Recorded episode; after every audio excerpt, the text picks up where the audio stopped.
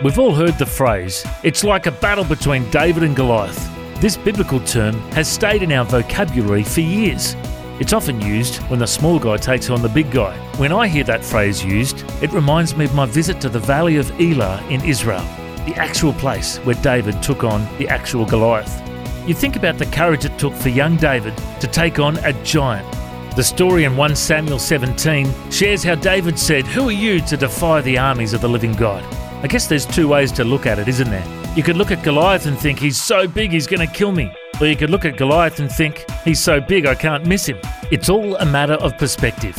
Many of us look at the Goliaths in our life and think it's so big it's going to kill me. But we need to have a paradigm shift in our thinking.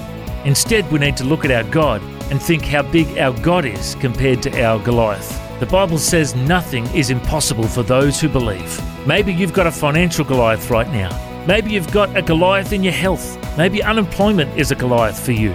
Don't look at how big Goliath is, look at how big our God is. And remember, all things are possible to those who believe. I'm Matt Prater. For more, go to historymakers.tv.